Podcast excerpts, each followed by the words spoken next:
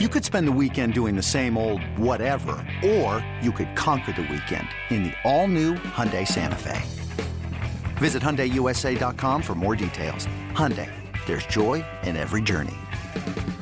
This episode is brought to you by Progressive Insurance. Whether you love true crime or comedy, celebrity interviews or news, you call the shots on what's in your podcast queue. And guess what?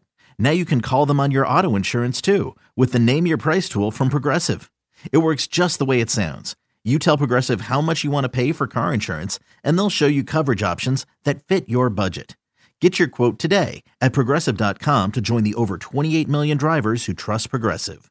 Progressive Casualty Insurance Company and Affiliates.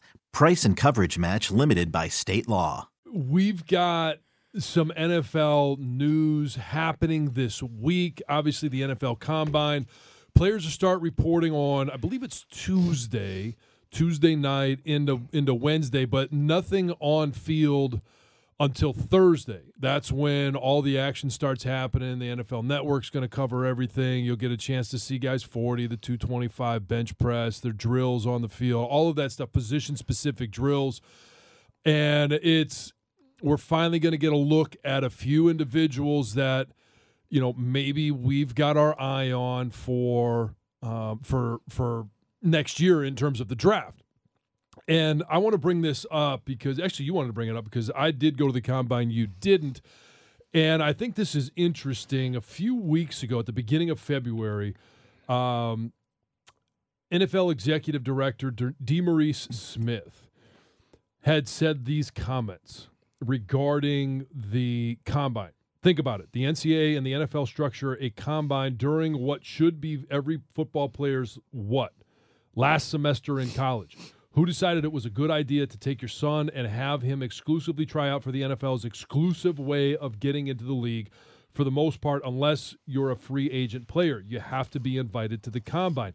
He continues As soon as you show up, you have to waive all of your medical rights, and you not only have to sit there and endure embarrassing questions, and I think that's horrible, and I don't want to poo poo any of that. But would you want your son to spend hours inside an MRI machine and then be evaluated by 32 separate team doctors who are, by the way, are only going to are only doing it for one reason. What's that reason? To decrease your draft value. He clearly would like to get rid of the NFL combine. I think there are some tweaks they could make to it, but I, I remember when I got my invite to the combine, it was like, all right, like it validates what is about to happen, and that is the possibility. Doesn't mean you're going to get drafted, right? But the possibility of continuing that dream of being an NFL player. Your thoughts before we get into what the combine is, and I think maybe some ways that I think it could be adjusted. I thought it was a privilege to be able to go. I know you and I have talked about this before. You're a little upset that you didn't get the invite to the combine. I was, and for me, being a smaller school player, um, I thought that was going to be the one platform where I could shine. And uh, you know, the college football, even gosh, I mean, you know, me playing my last year in 08, you playing your last year in what 2000 i mean yeah 2010 or, or, or college i mean oh sorry. yeah college yeah 98 yeah, yeah, yeah 98 decade earlier yeah um it's it's way different than it is even now. I mean, everything now is oh, just so much more under a microscope and watching. But even back then, I remember I, I wanted to go to the combine so bad because I would have tested really well. I would have been probably in the top five in most categories. Um, and I was hurt that I didn't get to go. And I think, you know, I got the call and it was like, oh, you were one vote short, whatever it was. And I was I was depressed, man. I was like, man, I've been working so hard for the last couple months to go showcase my talent, and yeah. And, and look, that's just that's just the cherry on top. I think most players and I think most coaches and evaluators understand, hey, the best evaluation is what's on film. How is this guy as a football player, right? If if you got a player, because the biggest misnomers every year is you got a great player uh, that might go to the combine and test bad, right? And oh, this guy all of a sudden just because he can't run a fast 40 is a horrible football player. Or you have a guy that was, you know, a backup or a third wide receiver or a rotational player that comes in and runs a, a 4-2-5. Yeah. And it's like, oh my gosh, we got to take him in. This guy can fly. Can he play football or can he not? But for me, being a smaller school guy, I looked at it as the opportunity to only improve my status heading into the draft. If I can go show every single team that hey, I'm better than these other guards in the draft and I'm better than these other tackles in the draft as as far as it comes to athleticism, um, that was a chance that I was really bummed that I didn't get to do that. Um, on the flip side though, I mean, I know you went to the combine, you hear about it every year how it's like it, it, really is awful for I think a lot of the players. I think you understand why you're there. You understand it's going to be probably a grueling couple days. You know, early mornings, interviews, medicals, testing, all of this, and you know, from a lot of the players that I've talked to, it, it's always man, it was it was overwhelming, right? It was just a lot, man. We're getting up and you know 6 a.m. and testing, and then we're staying up late, and you know what I mean. Like it's yeah. very grueling. But hey, you also understand that too. You're interviewing for one of the highest paying jobs in the world. Coming I mean, out of teams, college. Yeah, coming out of college.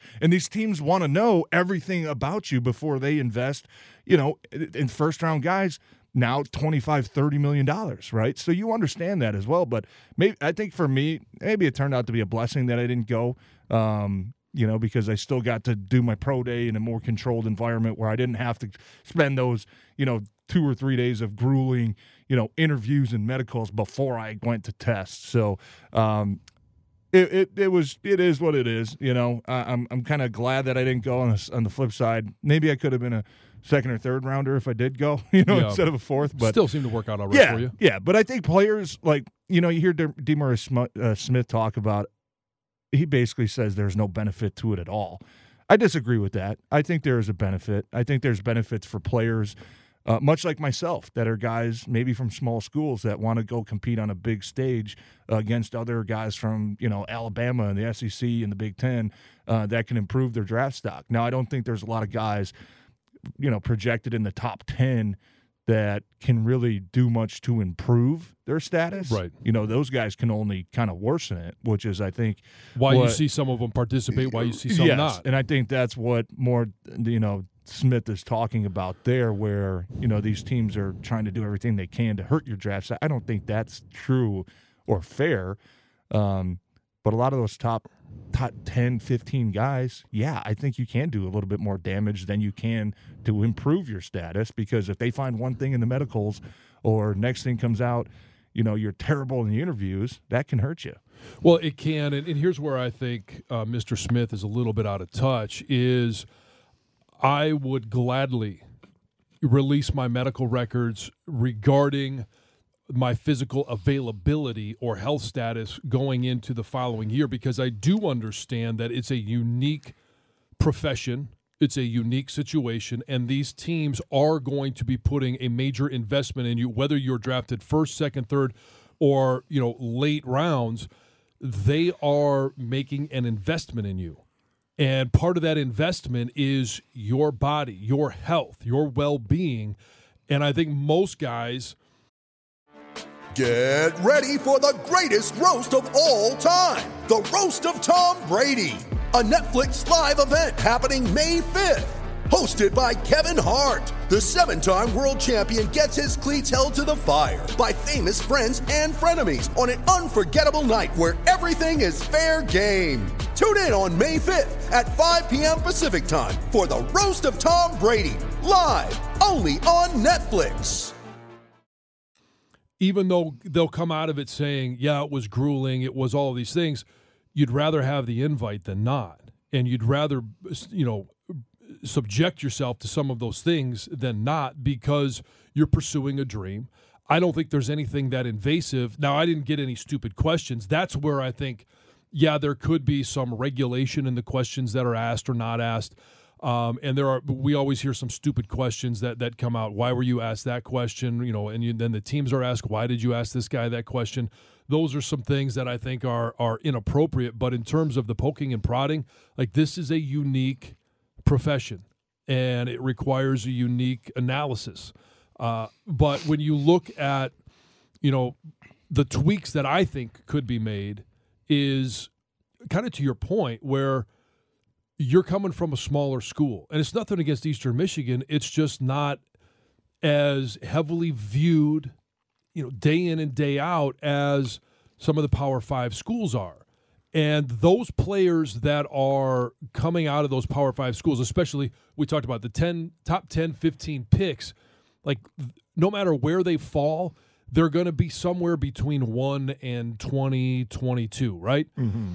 But it, and and you know when Will Anderson lines up against an offensive tackle from Georgia, you understand the level of play that that that's happening at Georgia. You understand the level of play at Alabama, so you can measure those. When you turn on the film, you can see that.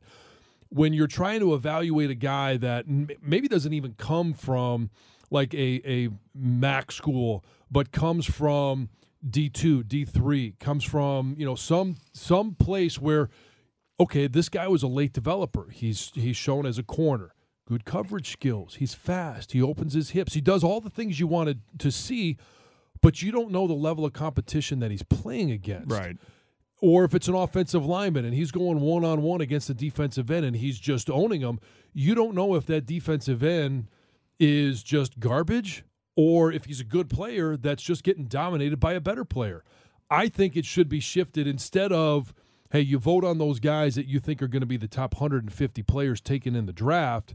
Those guys, you can see them at the pro day, but it's everybody else. It's the next 320 guys that you want to see perform at the combine. It is all mm-hmm. hands on deck. You get a chance to look at their medicals. You get a chance to see them go through drills.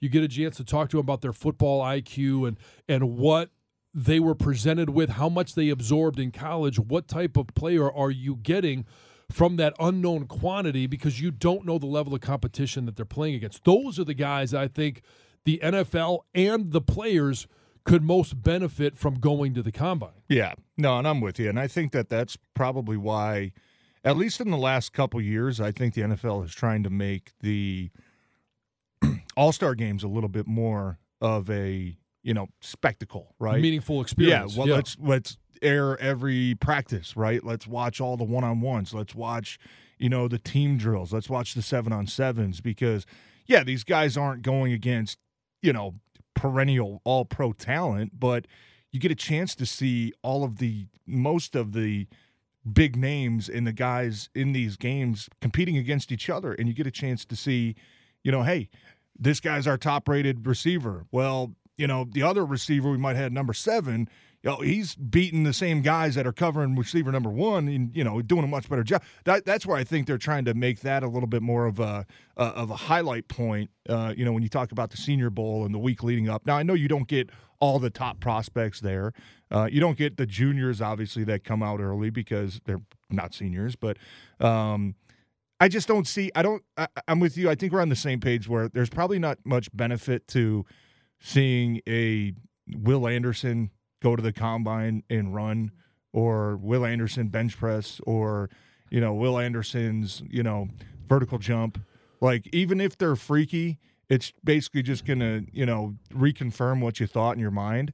Even if they're average, you're gonna be like, yeah, who cares? This guy's an absolute stud of a football player. Well, like we yeah. see that, we see that on game day. That's all that matters. Well, as a scout uh, or as a GM or as a coach, right, you're not going to get a lot of value out of that. But, and I think where DeMaurice Smith does have a point is this is not any, it's not as much about evaluation when you're talking about those top guys.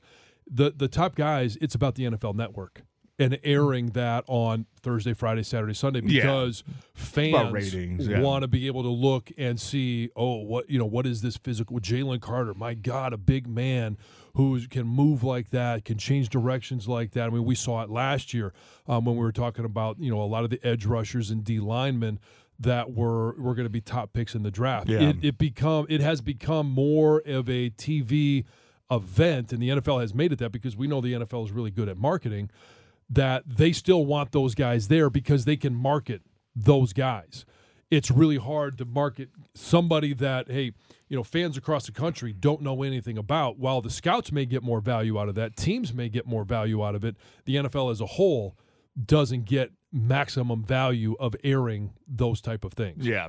No, and I'm with you. And I think, look, it's still, at the end of the day, I still think it's a necessary process because if you try to put yourself into a scout's, you know, shoes, um, that's got to be an extremely stressful job. I mean, if you Yeah. go up to the, you're trying to turn over every stone, every leaf possible about these prospects because if you go up into that war room, right, and you're pounding your fist saying, "No, I want this guy over this guy. I'm telling you, this guy's the better prospect," and you get it wrong. That could be a twenty million dollar mistake. That could be It a could be your- franchise altering mistake, And right? your job. So you understand that it's necessary because these guys, look, they've got a job to do as well. That's their reputation. That's their job, right? If you go up and say, "No, I want this quarterback," but you know, uh, how do you think the scouts felt? You know, a couple years ago in the draft, where you know Trubisky goes uh, to the Bears at number two, and then like Mahomes goes like at eleven. You know what I mean? That scout Yeah. that went up there saying, "No, I want Mitch Trubisky. He's the guy." You, like, and you got that wrong. I mean, that's not good, right? No, so you understand, looking for work. right? You understand why these and and and and it's impossible to predict everything,